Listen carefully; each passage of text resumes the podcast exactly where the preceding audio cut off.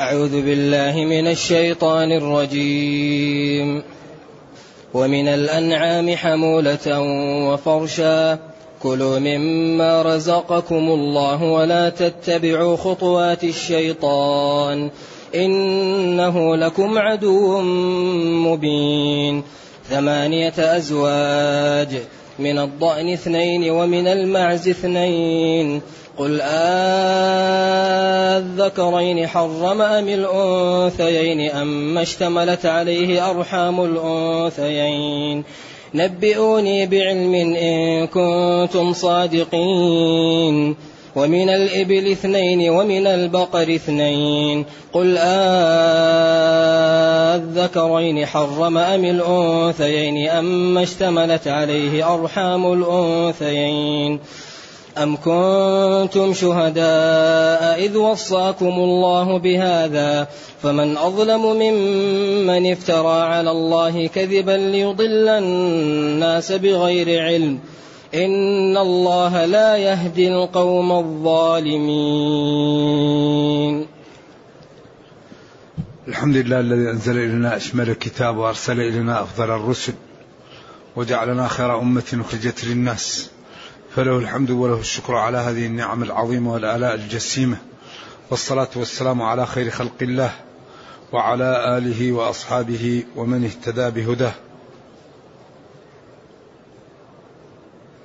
أما بعد فإن الله تعالى يبين في هذا الكتاب ما ينفع هذه الأمة ويأمرهم باتباعه وينهاهم عما يضرهم ويحذرهم من سلوكه. وهذا يتكرر ويأتي بأشكال مختلفة. بطريقة لا تجعل للمنصف لبسا ولا تجعله يرتاب في صحة هذا الدين وحسنه وأنه جاء لإنقاذ البشرية. فبالأمس كان في الدرس قد خسر الذين قتلوا أولادهم سفها بغير علم وحرموا ما رزقهم الله افتراء على الله قد ضلوا وما كانوا مهتدين. هذا المقطع هذه الآية تبين الضلال التي كان موجود عند العرب قبل نزول الإسلام. قد حرف تحقيق. خسروا نقصوا. الذين قتلوا أولادهم سفها ما هو لأجل الانتقام ولا هو لسفه. بعدين بغير علم.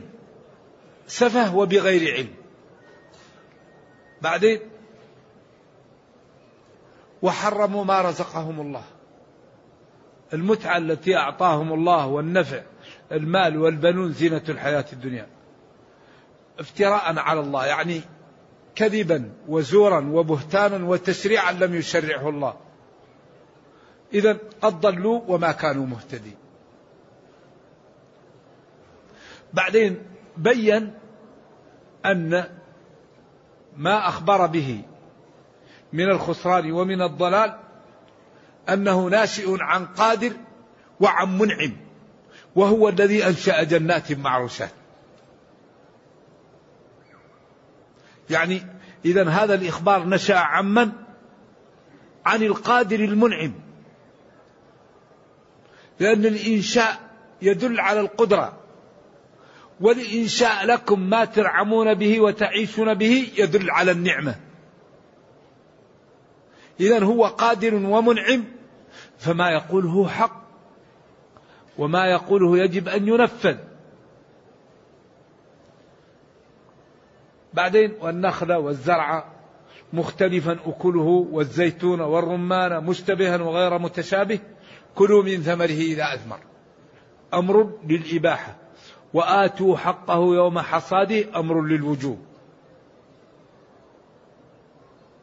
بعدين قال إنه لا يحب المسرفين.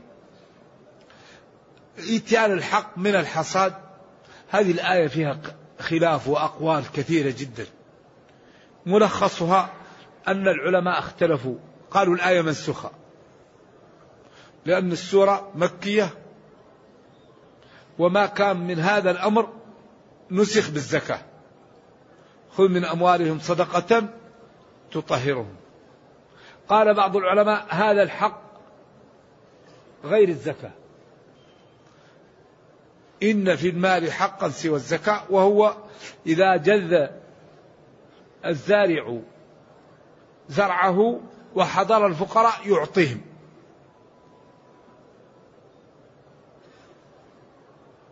وقال بعض العلماء لا هذا في الزكاة وهو مجمل فيما يخرج ومبين في الوجوب فهو من جهة مجمل ومن جهة مبين.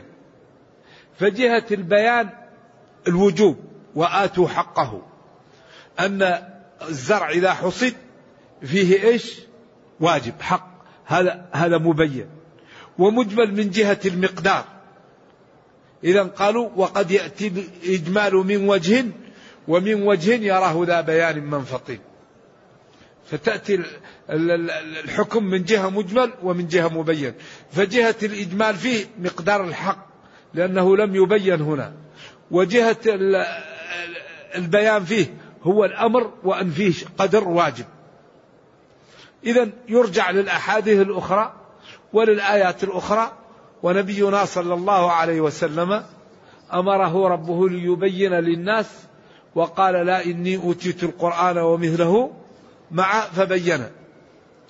فجعل آه، الأموال بعضها تجب فيه الزكاة وبعضها لا تجب فيه الزكاة. وجعل المال لا تكون فيه زكاة إلا إذا وصل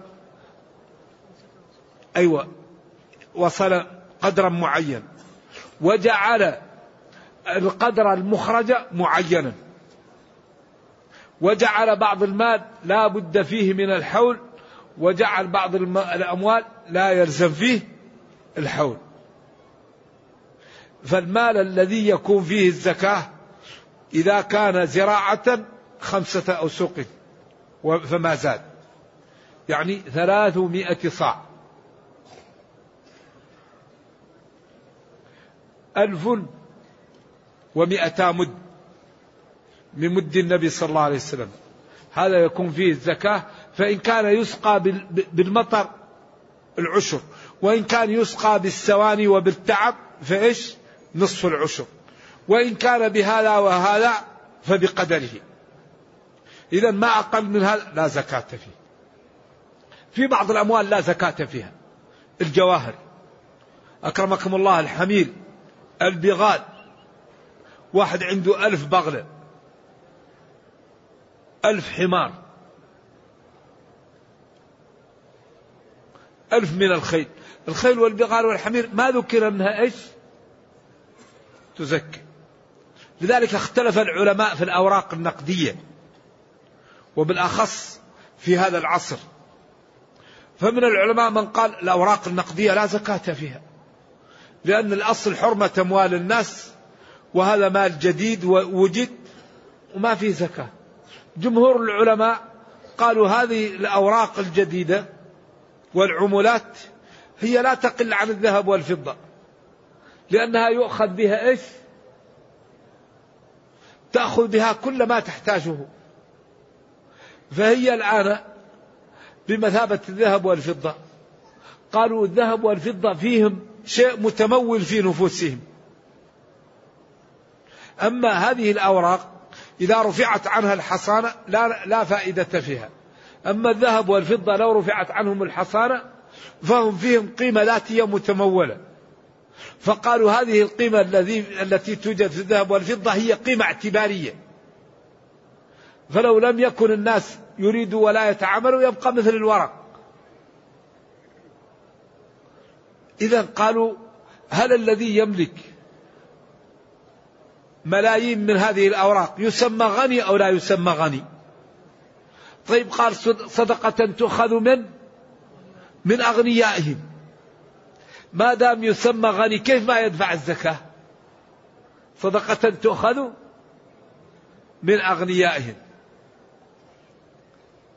إذا أقرب شيء هذه الأوراق أقرب شيء بها هو أنها ذهب وفضة. لأن ما يعمل بالذهب والفضة يعمل بها وزيادة. و لكن يعني تكييفها فيه صعوبة لأنها هي ليست عروض تجارة وهي ليست ذهب وهي ليست فضة وهي أغلى من الذهب والفضة و وكل ما يريده الإنسان يأخذه بها بأسرع وقت. بل أحيانا إذا أراد أن يأخذ حاجته بالذهب والفضة تتعذر عليه. فهي الآن الحقيقة تقوم مقام النقدين. هل تكون فيها الربا؟ قال العلماء إذا اختلفت العمل فبع كيف شئت إذا كان نقدا يدا بيد. لا تبيع عملة بعملة مؤجل. لكن يمكن تبيع مئة دولار بألف ريال العمل. إذا اختلفت بيع. إذا كان يدا بيد نعم هذا الأقرب شيء. وكل الأموال فيها زكاة إلا ما استثني من الخضروات ومن الخيل والبغال والجواهر. قالوا هذه لا توجد فيها إيش؟ زكاة إلا إذا أعدت لماذا؟ للتجارة. إذا كان عنده يبيع ويشتري في الخيل أو في الحمير أو في البغال أو في الجواهر لا هذا إذا حال عليه الحول يضم مع ما عنده من عروض التجارة ويخرج من ويخرج منه اثنين ونصف المئة صدقة تؤخذ من أغنيائهم فترد إلى إلى فقرائهم. خذ من أموالهم صدقة تطهرهم. هذا هو الأولى وهو الأفضل. كما أنه ينبغي للمسلمين الذين أكرمهم الله بالغناء أن لا يتيمموا من أموالهم ويقصدوا الدنيئة الرديئة ويجعله في الزكاة. هذا لا ينبغي. يأخذ قماش. يكون بياع قماش. يأخذ قماش لا يباع. ويجعله على الفقير بأعلى ثمن. ما ينبغي هذا. أو يأخذ بضاعة ما هي رائجة ولا تريد البيع ويقومها على الفقير. لا. الفقير مالك ماله. أعطيه حقه. إذا كان عندك عروض تجارة أعطيه من ماله لا تعطيه عروض تجارة أعطيه نقدين. عد ما عندك بعد لا بعيد ولا قليل وسط. تأتي لثلاثة وتقول لهم هذه البضاعة كم تك تسوى؟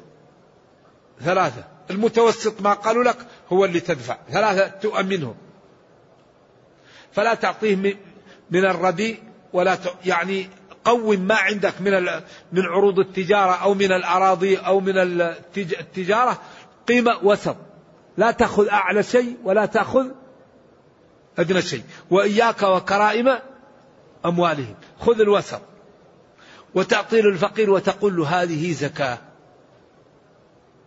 ولا تحاول أن تجعل الزكاة تجعل فيها فضل للناس. لا لأن هذا واجب عليك. والواجب ما فيه منة. تحاول أن تجعل الزكاة تسد لك ما تفعله لأقربائك. لا لا تعطي الزكاة وتوقي بها مالك. لا توقي مالك بالزكاة. لا وإنما الزكاة تعطيها لوجه الله لناس ما لك علاقة بهم. يعني لا تجب نفقتهم عليك. وفي الأقارب أفضل لأنها صدقة وصلة رحم.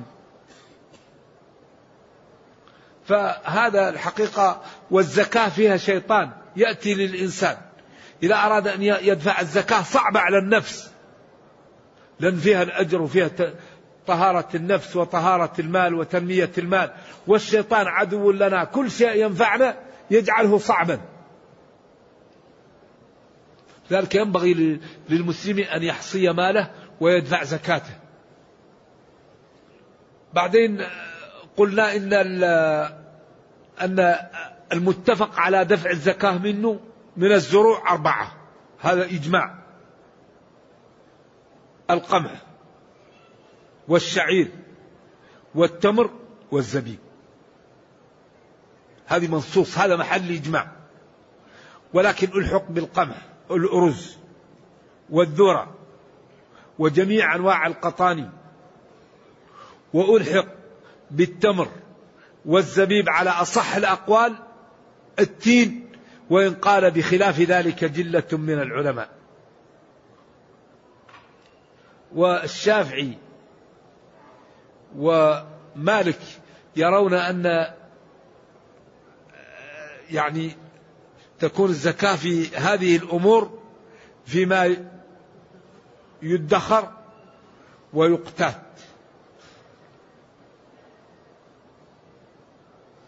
وعند أحمد فيما يدخر ويوزن أو يكال. وش؟ أيوة يدخر.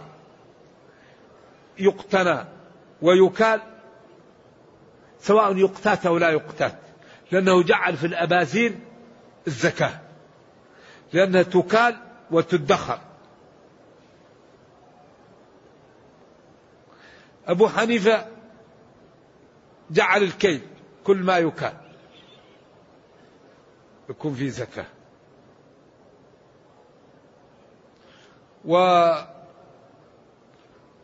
والجمهور قالوا الخضروات لا زكاة فيها. وآية الأنعام هذه تدل على أن لولا ما فعل السلف لقيل إن كل زراعة إذا حصدت يخرج منها. وآتوا حقه يوم حصاده. لكن واقع المسلمين المدينة فيها مزارع ما أخذ من من الخضروات ولا من الفواكه والطائف لما فتحت. فدل ذلك على أن هذه الخضروات وهذه الفواكه لا تؤخذ منها الزكاة. طبعا إلا إذا كانت تجارة وبلغت مئة درهم أو أربعين دينار هذه بلغت النصاب وحال عليه الحول تضم مع عروض التجارة وتدفع الزكاة منها لأنها إيش؟ تجارة. أما إذا كانت للاستعمال وتحصد لأجل الاستعمال لا زكاة فيها. هذا أقوى شيء والله أعلم. ثم قال ولا تسرفوا إنه لا يحب المسرفين. لما أمر بالإعطاء نهى عن الإسراف. والإسراف من جهتين. قد يكون إسراف تفريط وقد يكون إسراف إفراط. فمن كلا طرفي قصد الأمور ذميم. فالإنسان لا يعطي كل ماله ويبقى يحتاج للناس. والإنسان لا يمنع الواجب ف ف فيذم ويأثم. لذلك يعني يسألونك ما لا ينفقون؟ قل العفو. قال العلماء ما زاد على الحاجة الضرورية. عفا إذا زاد. عفت الديار. حتى عفوا. يعني فالعفو هو الزيادة عن الحاجة الضرورية. وكما أن الله تعالى نهى عن التقتير وعاب البخل وأي داء أدوأ من البخل. ولا توجد صفة أجمل من الكرم. تستر بالسخاء من كل عيب فإن العيب يستره السخاء. نبينا ما قال لا لأحد سأله. صلوات الله والسلام عليه. لا يسأل إلا أعطى. حتى قال لهم أنا لا أريد أن نمنعكم فإن سألتموني ما لكم تروا حرام. حتى قيل إنه جاءه شخص وقال له أعطيني ثوبك. فأعطاه الثوب وأذن المؤذن. فبقي في البيت محصورا وبقيت إحدى أم المؤمنين تلومه. كيف تعطي ثوبك وتبقى لا ثوب عندك؟ فقال فتقعد إيش؟ ملوما محسورا. ملوما من أمهات المؤمنين كيف تعطي ثوبك؟ محصورا عن الصلاة لا تستطيع الخروج. طبعا والأثر لا يصح. إيه، لكن ورد هذا. إيوه لكن ليس بثابت. سندا طبعا. لكن قد يكون ثابت معنى والسند لا يصح. إذا الإسراف يكون ببذل الزايد أو بمنع الواجب. هذا كله إسراف. وقال بعض العلماء لو أعطيت مثل جبل من وأنفقته في الخير لا يقال إنه إسراف وإنما الإسراف في الحرام. وهذا جيد. الصدقة وبذل المال في وجوهه لا يسمى إسرافا. وبالأخص من كان يصبر. من كان إذا أعطى ماله يصبر ويتعفف لا مثيل لمثل هذا. أما إذا كان الإنسان لا يصبر ويسأل الناس وتتوق نفسه لما عند الناس الأفضل له أن يمسك بعض ماله حتى يعف نفسه وحتى لا يحتاج للآخرين. نعم. ثم قال ومن الأنعام حمولة وفرشا ومن وأنشأ من الأنعام حمولة الحمولة الكبيرة كالجمل الكبير. وقيل الخيل وذكر بعضهم البغال والحمير وهذا كون من الأنعام غير واضح إلا إذا كان بالتغليب. وفرشا صغار الإبل وقيل الفرش الغنم لأنها قريبة من الأرض أو لأن من الأنعام ما هو يحمل عليه ومنه ما هو يفرش به يعمل من أصوافها وأوبارها وأشعارها وجلودها ما يفرش لكن الأوضح أن ومن الأنعام حمولة كبيرة ومنها صغيرة كالغنم وكأولاد الإبل وهي الصغار. هذا الأظهر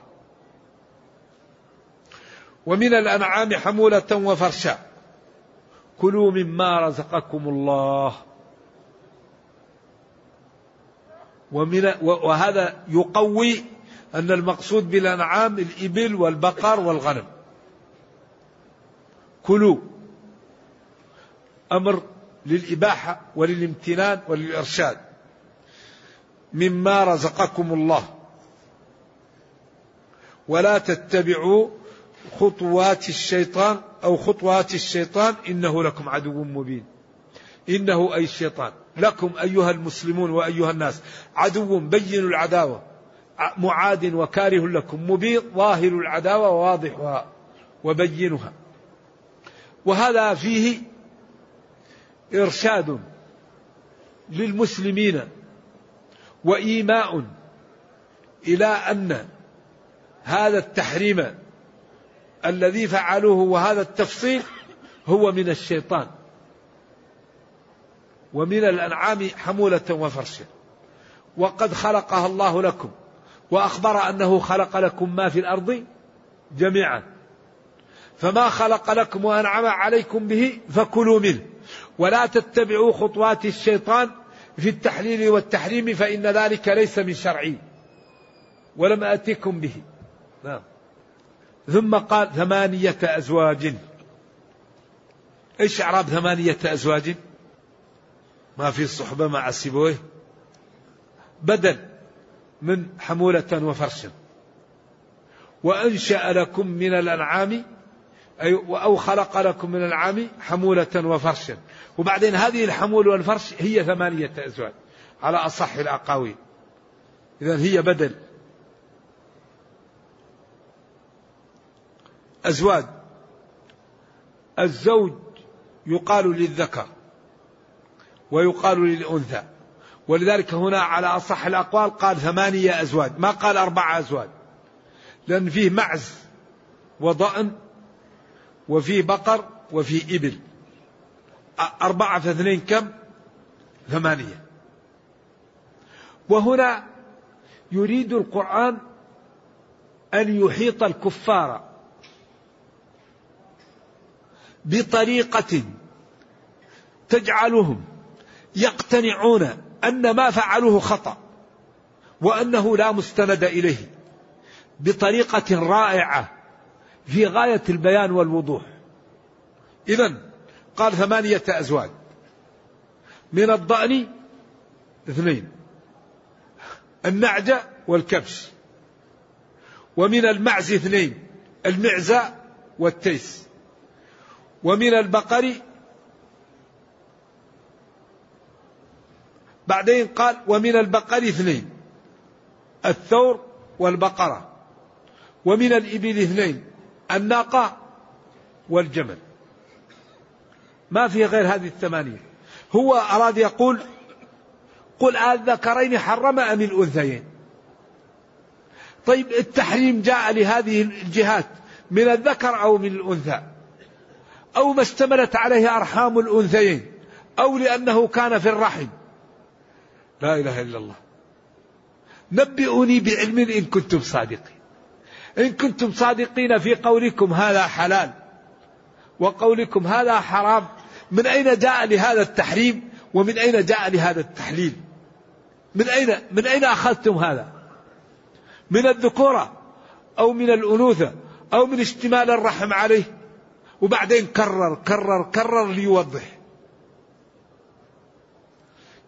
لذلك القرآن إذا أراد أن يقنع يأتي بطريق لا تترك للمنصف لبسا. إذا أراد أن يخوف إذا أراد أن يرغب إذا أراد أن يبين عجيب. لذلك بيان لا وراء وراءه. طيب من أين جاء التحريم؟ ثم قال ومن الإبل اثنين ومن البقر اثنين قل الذكرين حرم أم الأنثيين؟ أما اشتملت على أرحام الأنثيين. أم كنتم حضراء شهداء؟ إذ وصاكم الله بهذا.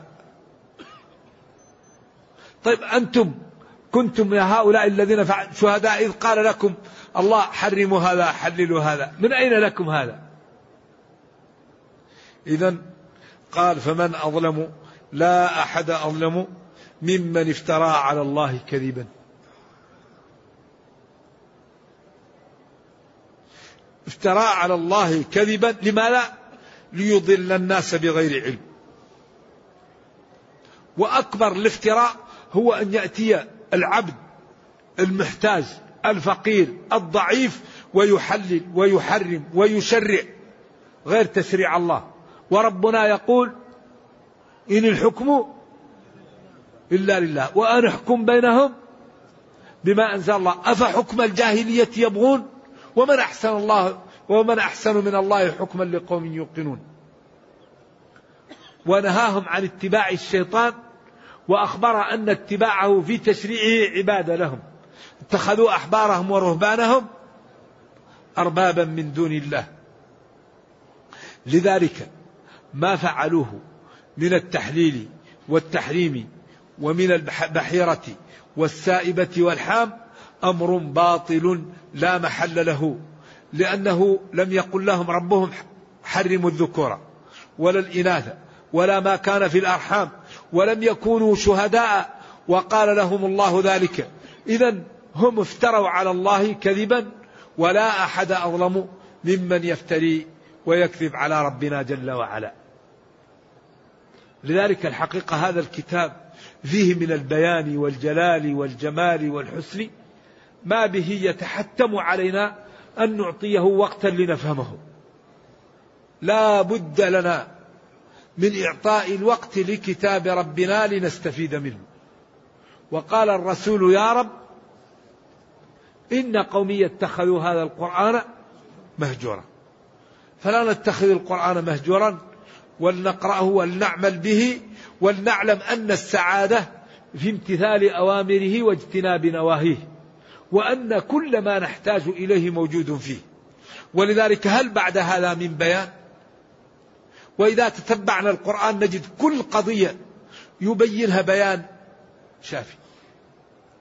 في, في الصدقة كيف تزداد؟ كمثل حبة أنبتت في كل سنبلة والله يضاعف لمن يشاء في محق أعمال الذين لا ينتبهون لأعمالهم ومثل الذين ينفقون أموالهم الرياء إيش؟ أيود أحدكم أن تكون له جنة من نخيل وأعناب تجري من تحتها الأنهار له فيها من كل الثمرات وأصابه الكبر وله ذرية ضعفاء فأصابها إعصار فيه نار فاحترقت.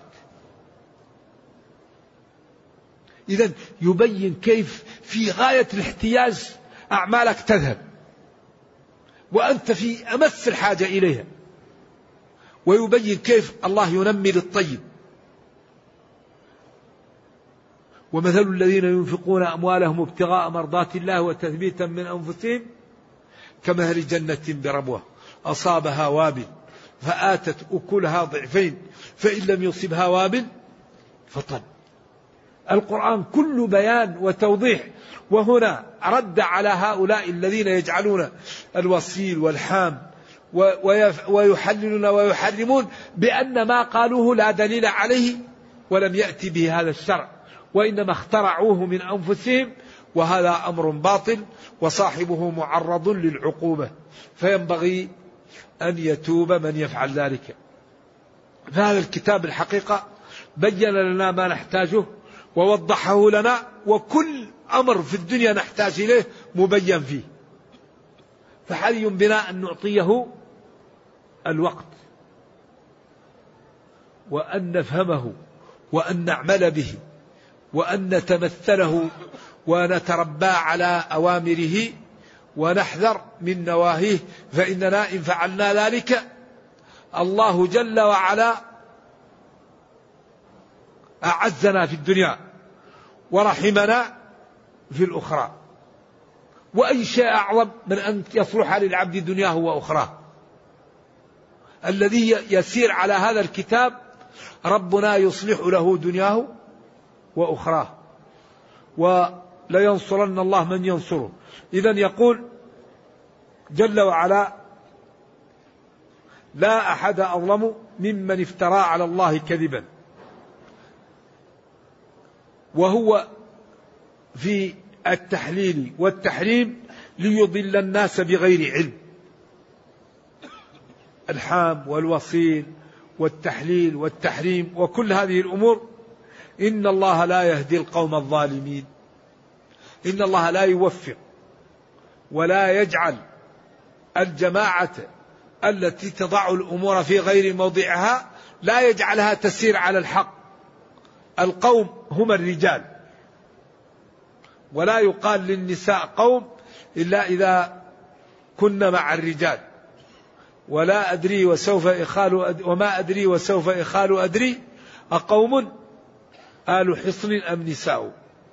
ولكن إذا جاءت المرأة فقد يقال قوم قال إنها, إنها كانت من قوم كافرين. فقال قوم وهي قال كانت من قوم فجعلها من القوم. لكن إذا قيل القوم بمفردها فهي للرجال.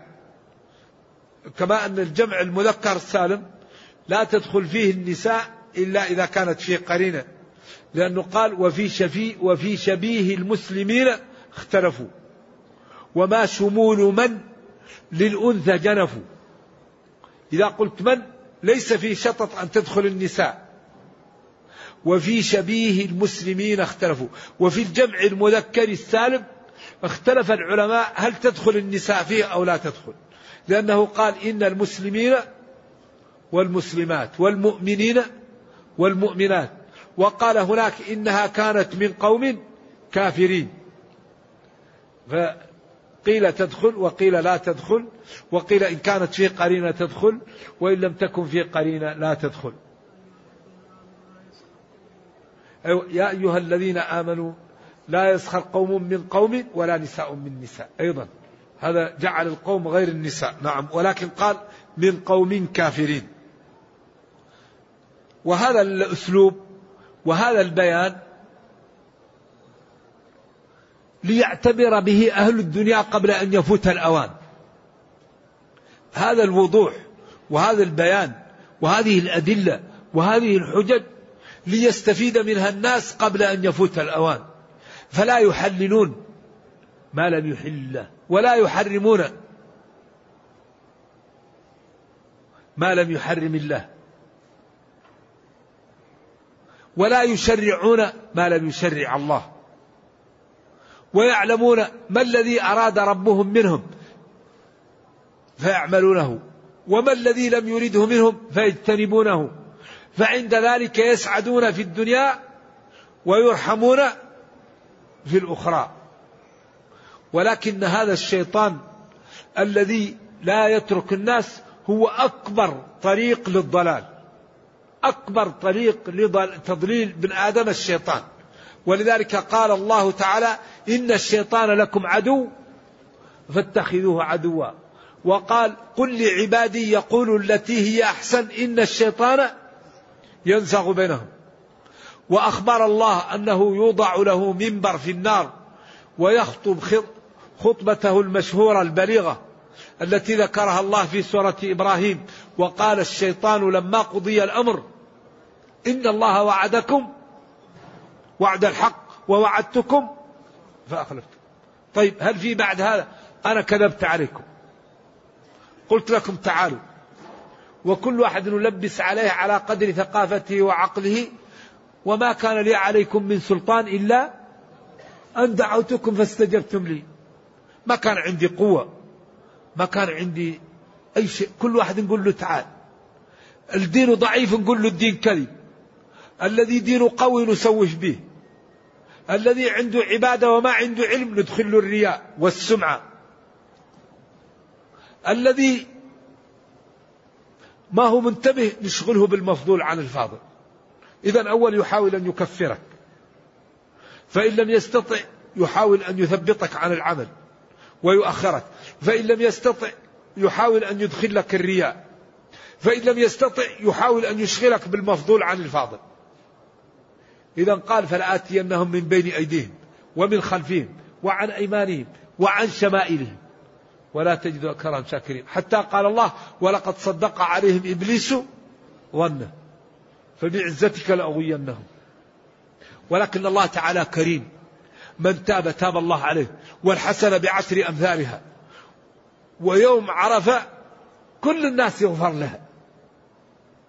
يقال لم يرى الشيطان أكثر حزنا من يوم عرفة. لما يرى من رحمة الله. ولما سلطه علينا جعل لنا أبواب الخير لا تنتهي. الجنة أبوابها كم؟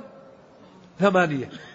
اللي يدخل بالبكاء اللي يدخل بالصدقة اللي يدخل بصفاء القلب اللي يدخل بمحبة المسلمين. كم من واحد يدخل؟ وأبو بكر قالوا تفتح له أبواب الجنة الثمانية يدخل منها. لذلك لا بد لنا من إعطاء الوقت لديننا. مشكلتنا الحقيقية أننا لا نعطي الوقت. ولا يمكن إنسان ينتج في الدنيا إلا بالوقت. ما في شيء إلا بالوقت. الصلاة تحتاج وقت. الصوم يحتاج وقت. الزراعة تحتاج وقت. القراءة تحتاج وقت. إنجاب الأولاد يحتاج وقت. زراعة الأرض تحتاج وقت. تنتيج الأنعام يحتاج وقت. إذا كل شيء يحتاج وقت.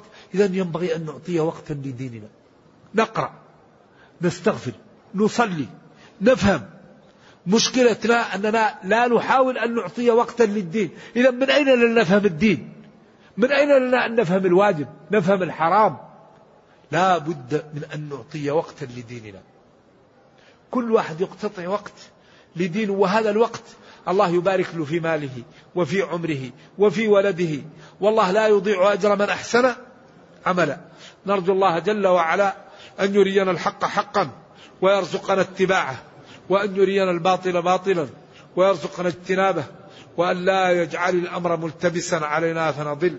اللهم إنا نسألك أن تحفظ بلاد المسلمين عامة وأن تحفظ المملكة العربية السعودية خاصة وأن تحفظ حكامها ومحكومها. وأن ترد عنها كيد أعدائها وأن تجعلنا جميعا من المتقين. إنك خير مسؤول والقادر على ذلك. والسلام عليكم ورحمة الله وبركاته. يقول زكاة الحلي ما الصحيح فيها والراجح؟ هذه زكاة الحلي الراجح أن الحلي المتخذ للاستعمال لا تجب فيه الزكاة. والذي يريد أن يحتاط يخرج الزكاة منه احتياطا. هذا آخر شيء. الحلي المتخذ للاستعمال لا تجب فيه الزكاة. لكن ما تأخذ المرأة مئة ألف وتضعها في الحلي. هذا ما هذا أصبح إيش؟ كنز. تأخذ أوضاح أو آه يعني أمور لأجل الحلي. أما إذا وضعت في الحلي عشرات الآلاف ومئات الآلاف هذا يزكى. لأنه أصبح كنزا وأصبح مالا مجموعا أكثر من حاجة الاستعمال فهذا يزكى. نعم. وأما الحلي الذي للاستعمال فقط وله كنز ولا مجعول فيه أموال هذا الأرجح بالنص أنه لا زكاة فيه والأحوط أن تخرج منه الزكاة. نعم. هل تجوز الصلاة بعد صلاة العصر وخاصة بالروضة الشريفة؟ على صاحبها أفضل الصلاة والسلام. الصلاة بعد العصر لغير سبب لا تنبغي. لا بد من سبب. إنسان طاف إنسان خرج من المسجد وتوضأ ودخل المسجد أما يكون جالس في المسجد ويصلي لا. لأن الشافعية رضي الله عن الجميع يقول إن ذوات الأسباب خارجة عن النهي. والجمهور قالوا تعارض أمر ونهي فيقدم النهي. ما أمرتكم به فأتوا منه ما استطعتم وما نهيتكم عنه فاجتنبوه. وهنا فيه عام وخاص من وجه لأن نبينا صلى الله عليه وسلم قال لا صلاة بعد العصر حتى تغرب الشمس. وقال إذا دخل أحدكم المسجد فلا يجلس حتى يصلي ركعتين. فيتعارض هنا عام من جهة وخاص من جهة وعام من جهة وخاص من جهة. فمن العلماء من قال يرجح عدم الصلاة والشافعي قال ذوات الأسباب خارجة عن النهي. أما من هو داخل في المسجد يروح ويصلي لا بعد العصر لا يصلي. يقرأ القرآن يستغفر. لأن نبينا قال لا صلاة بعد العصر حتى تغرب الشمس. ما قال إلا إذا كان مسافرا وأراد أن يدخل الروضة. فله أن يصلي ركعتين. لا ما قال. لذلك الأولى لمن هو داخل المسجد ترك الصلاة بعد العصر. إلا إذا كانت عليه فوائد واجبة. إذا قضاها يقضيها في كل وقت. من نام عن صلاة أو نسيها فليصلها إذا ذكرها. هل تأكل عند من يغلب على ظنك أن كل ماله حرام؟ وماذا تفعل إذا دعاك؟ يا إخواني المسلم لا يتشدد. وبعدين لا ينبش عن الأمور. لن يشاد أحد هذا الدين إلا غلبه. ومن يريد أن يكون ورع لا يخبر الناس. الذي يريد أن يتورع لا يخبر الناس بهذا. هذا شيء بينك وبين الله. إذا كان لك صديق أو لك شخص تعرف أن ماله كله حرام هذا ما يؤكل عنده. لكن من أين كان تعرف هذا؟ ما لا يدرك عن هذا الشخص. الذي ترى أن ماله حرام أنه ماله أنه يخاف الله ولا يأكل ما تدري. أمور فيها جانب غيبي. لكن الذي يريد تريد تجد واحد يصلي صلي مع المسلمين. إذا شككت في صلاة واحد عيد صلاتك سرا. لا, لا تخبر الناس بورعك الإنسان إذا احتاط لنفسه لا يخبر الناس بهذا. أنت خذ نفسك بالحزم لكن لا تكلف الناس هذا. لذلك الدين يسر ولن يشاد أحد هذا الدين إلا غلبه. سددوا وقاربوا. بنو إسرائيل ربهم قال لهم اذبحوا بقرة. أول شيء قالوا أتتخذنا هزؤا قلوبهم مليئة بالمستنقعات. قلبهم مستنقع لما لا ينبغي. بعدين قالوا ادع لنا ربك ويبين لنا. وفي النهاية وما كادوا يفعلون لصعوبة وجودها. قال العلماء لو أخذوا أي بقرة أولا لكفتهم. ذلك المسلم لا يتشدد ويحاول أن يرفق بالآخرين وهو يأخذ نفسه بالحيطة لكن لا يلزم الناس بذلك. نعم. يقول هو مسافر بعد صلاة الجمعة إلى بلده هل يجوز له جمع صلاة العصر مع الجمعة؟ هذا إذا كان متصل بالسفر نعم عند بعض العلماء. يصلي الجمعة ويجمع بعضها وبعض العلماء يقول لا. والأمر سهل في هذا. وكل قول له وجه. يقول مات أبوه وهو في الحج قبل أن يأتي عرفات. هل سقطت عنه الفريضة؟ وفي حالها لم تسقط عنه. هل يحج أو ينيب عنه من يحج عنه؟ الأمر في هذا سهل. أولا أبوك إن كان في الوقت الذي استطاع الحج مشى إلى الحج ومات في الحج لا شيء عليه. ويبعث يوم القيامة ملبيا لأنه لما مات رفع عنه التكليف وهو عندما وجب عليه الحج قام به. إذا لا شيء عليه. وإن أردت أن تحتاط لوالدك وتحج عنه إما بنفسك أو ببدل الأمر سهل ولك الأجر إن شاء الله. إذا الأمر كله في سعة. يقول ابني أرضعته والدتي هل يجوز له الزواج من بنات أخواتي؟ وأخواتي؟ لا أخواتك أعمامه. لكن ابن العم وابن الخال يجوز. أيوة. هل يجوز له الزواج من بنات إخواني؟ ابن الأخ وبنت الأخ محرمة. أما ابن العم وابن الخال غير محرم. والمحارم سبعة بالنسب وسبعة بالرضاء وسبعة بالمصاهرة. كم هذا إحدى وعشرون. هذه المحرمات والمتزوجة والملاعنة. هذه المحرمات. المتزوجة تحرم حتى تتطلق وتعتد. والملاعنة تحرم على الصحيح على التأبيد. واحد وعشرين واثنين ثلاثة وعشرين إلا أن ثلاثة يحرم تزويجهم وليسوا بمحارم. عمة المرأة وخالتها وأختها. هذا لسن بمحارم ولا يجوز تزويجهن مؤقتا. أيوة. وأن تجمعوا بين الأختين. وتحرم المرأة على عمتها وخالتها. أما أمهاتكم وبناتكم وأخواتكم وعماتكم وخالاتكم وبنات الأخ وبنات الأخت هذه سبعة. يحرم من الرضاع ما يحرم من النسب. وأم الزوجة وبنت الزوجة وزوجة الأب وزوجة الإبن والعمة والخالة والأخت. إلا أن أم الزوجة لا بد أن يدخلش بالبنت. وربائبكم اللاتي في حجوركم من نسائكم اللاتي دخلتم بهن. هذا بس اللي يشترى. هذا الدين كل شيء مبين فيه. لكن الحقيقة نحتاج إيش؟ أن نعطيه بعض الوقت. يا أيها النبي بلغ ما أنزل إليك من ربك وإن لم تفعل فما بلغت رسالته. هذا النبي صلى الله عليه وسلم يأمره ربه أن يبلغ ما أنزل إليه. يؤكد والنبي مبلغ كما قال آمنوا بالله ورسوله أي دوموا على الإيمان على أصح التفاسير. لأن النبي صلى الله عليه وسلم بلغ وقال اليوم أكملت لكم دينكم. ولكن هذا من باب التأكيد على هذا والأمر بالبلاغ. ولذلك قال ليبلغ الشاهد الغائب. قال نزلت في حق سيدنا في علي هذا كلام باطل. هذا اللعب وعين اللعب. لا لا. هو النبي صلى الله عليه وسلم نزلت عليه آية وأغلب المفسرين يفسرها خطأ.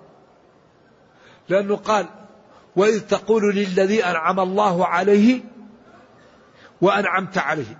أنعم الله عليه بالإسلام وأنعمت عليه بالرق بالعتق. أمسك عليك زوجك. أمسك عليك زوجك واتق الله وتخفي في نفسك ما الله مبديه. المفسرون مع الأسف يقول أخفى في نفسه حبه لها. أخفى النبي صلى الله عليه وسلم في نفسه حبه لها. وهذا باطل لأن الله قال ما الله مبديه. والله لم يبدي أنه أحبها وإنما أبدى أنه يزوجه إياها فهو أخبره ربه أنه يتزوجها. ولما أخبره الله بذلك جاءه زيد يشتكي منها فقال له أمسك عليك زوجك. فقال له كيف تقول له أمسك عليك زوجك؟ وأنا أخبرتك أن تكون لك زوجا. إذا قال فلما قضى زيد منها وطرا زوجناكها لكي لا يكون على المؤمنين حرج في أزواج أدعيائهم. ومع الأسف أن جلة من العلماء يقولون كلاما يخالف النص ولا يصح. لذلك كون أن الإنسان عالم لا يمنع من الخطأ لكن الحق مع النصوص. لذلك هما يقول ما الله أخفى في نفسه حبها. هذا ما هو صحيح. أخفى في نفسه إخبار الله له أنها تكون له زوجا. ويخشى الناس في أن يقولوا محمد تزوج ابنة يعني متبنيه والله حق أن يخشاه فلا يقول له أمسك عليك زوجك. أبدا ولذلك قال لكي لا يكون. أبين العلة لكي لا يكون على المؤمنين حرج في أزواج أدعيائهم إذا قضوا منهن وطرا وكذلك ما قالوا عن ولي نعجة واحدة فقال أكفلني. كلام الحقيقة في التفاسير كما قال الحافظ بن كثير ينزه عنه الأنبياء والصلحاء ولا ينبغي أن يقال ولا يتعدى فيه النص ولكن ما قاله إسرائيليات ولا يصح. كيف نعرف الأمر للإباحة والأمر للوجوب؟ يعني فإذا حللتم فاصطادوا فإذا قضيت الصلاة فانتشروا كلوا مما رزقناكم فكلوا منها وأطعموا القانع والمعتر. هذه أمر للإباحة أو للندب. لكن يهديكم الله سبحانه لكن قل للمؤمنين يغضوا من أبصارهم. هذا أمر للوجوب. فالسياق هو الذي يبين. السياق. سياق الآية أو النص هو اللي يبين. ما ما قولكم في من يرى أن الحائض إذا اضطرت لطواف الإفاضة لها أن تطوف أخذا بهذا القول؟ هذا قاله بعض العلماء وهم أبصر بما قالوا. العالم أبصر بما يقول. نعم. ما هو دعاء الطفل والمرأة في صلاة الجنازة؟ المرأة مثل الرجل والطفل يدعى لوالديه. ويدعى له أيضا هو. ما لا يفعل من سبق بتكبيرة في صلاة الجنازة؟ هل يقرأ الفاتحة أم يبدأ بالصلاة على النبي؟ لا يقرأ الفاتحة. ويصلي على النبي صلى الله عليه وسلم ثم يدعو للميت وما فاتكم فأتموا. طول الصلاة وعليكم السكينة فما أدركتم فصلوا وما فاتكم فأتموا أو فقدوا في الجنازة نعم على أصح الأقوال. هل من نصيحة للإسراف في الحفلات وقد ترمى الكثير من الأكل لا تسرفوا وكثير من الطيبين يعمل حفلة ويكرم ضيوفه وإذا بقي شيء يذهب به ويوزعه على الفقراء ويحفظه وهذا الذي يظن بالطيبين إن شاء الله. كيف قدرة الله ومشيئته مع قدرتنا ومشيئتنا وبأن القدرة مع الفعل لا قبل الفعل؟ هذا مشاكل. القدرة هو ما يوجده الله للعبد لأن العبد لا يقدر إلا بإرادة الله وما تشاءون إلا أن يشاء الله. قال ولكن كره الله انبعاثهم فثبطهم وقيل اقعدوا مع القاعدين بعدين قال لو خرجوا فيكم ما زادوكم إلا خبالا ولكن العبد الله أعطاه إرادة وقدرة على قدره وكلفه وهذه الأمور البحث فيها يعني لا يأتي بطائل. والنبي صلى الله عليه وسلم قال اعملوا فكل ميسر لما خلق له. وقال من قبل أن نبرأها إن ذلك على الله يسير. وبين. نرجو الله السلام والعافية.